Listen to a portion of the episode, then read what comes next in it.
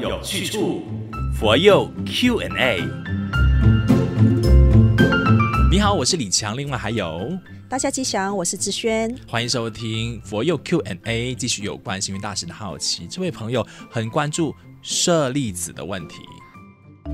大师生前不是说过自己没有舍利子吗？为什么火化之后还是有看到舍利子啊？而且数量还很多哎。星云大师在真诚的告白我最后的嘱咐里面有提到啊，他不会有舍利子。嗯，他为什么要这样强调呢？但事实上我们也看到，就是火化之后是有舍利子的。嗯。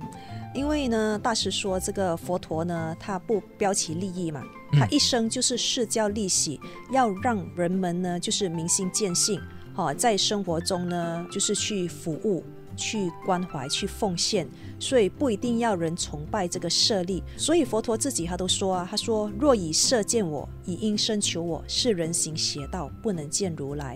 所以大师他认为呢，我们不要太过强调这个舍利子的这个信仰，如果我们能在崇拜佛陀的舍利之外，懂得这个佛法的智慧，这个佛法的功用，了解佛法呢，才能够让我们安身立命哦。这些许多的密恨呢，比这个舍利子更重要。那说到这里，舍利子到底是什么来的？很多人就好奇了。嗯，舍利呢，它是梵语，在印度火葬后的骨灰，其实他们都称为舍利了。嗯、但是最早最早。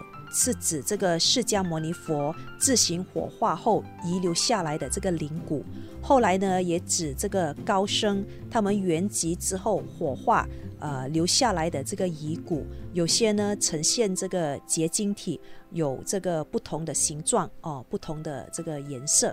其实每一位修行人啊都会生出舍利子吗？每一位修行人都会生出舍利子吗？我觉得这个不一定哎，真的无从考究就是了。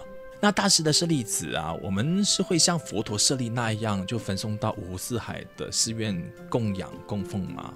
哦，这个呢，如果有任何的消息呢，这个常住会统一的安排公告。嗯嗯嗯，好，大家都很关注的问题，我们暂时哎不能够私自给你做回答，所以请你就留意佛光山的官方宣布吧。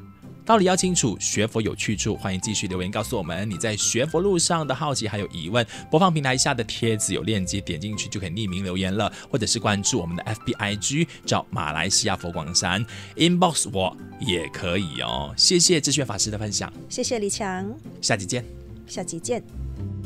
道理要清楚，学佛有去处，佛佑 Q&A。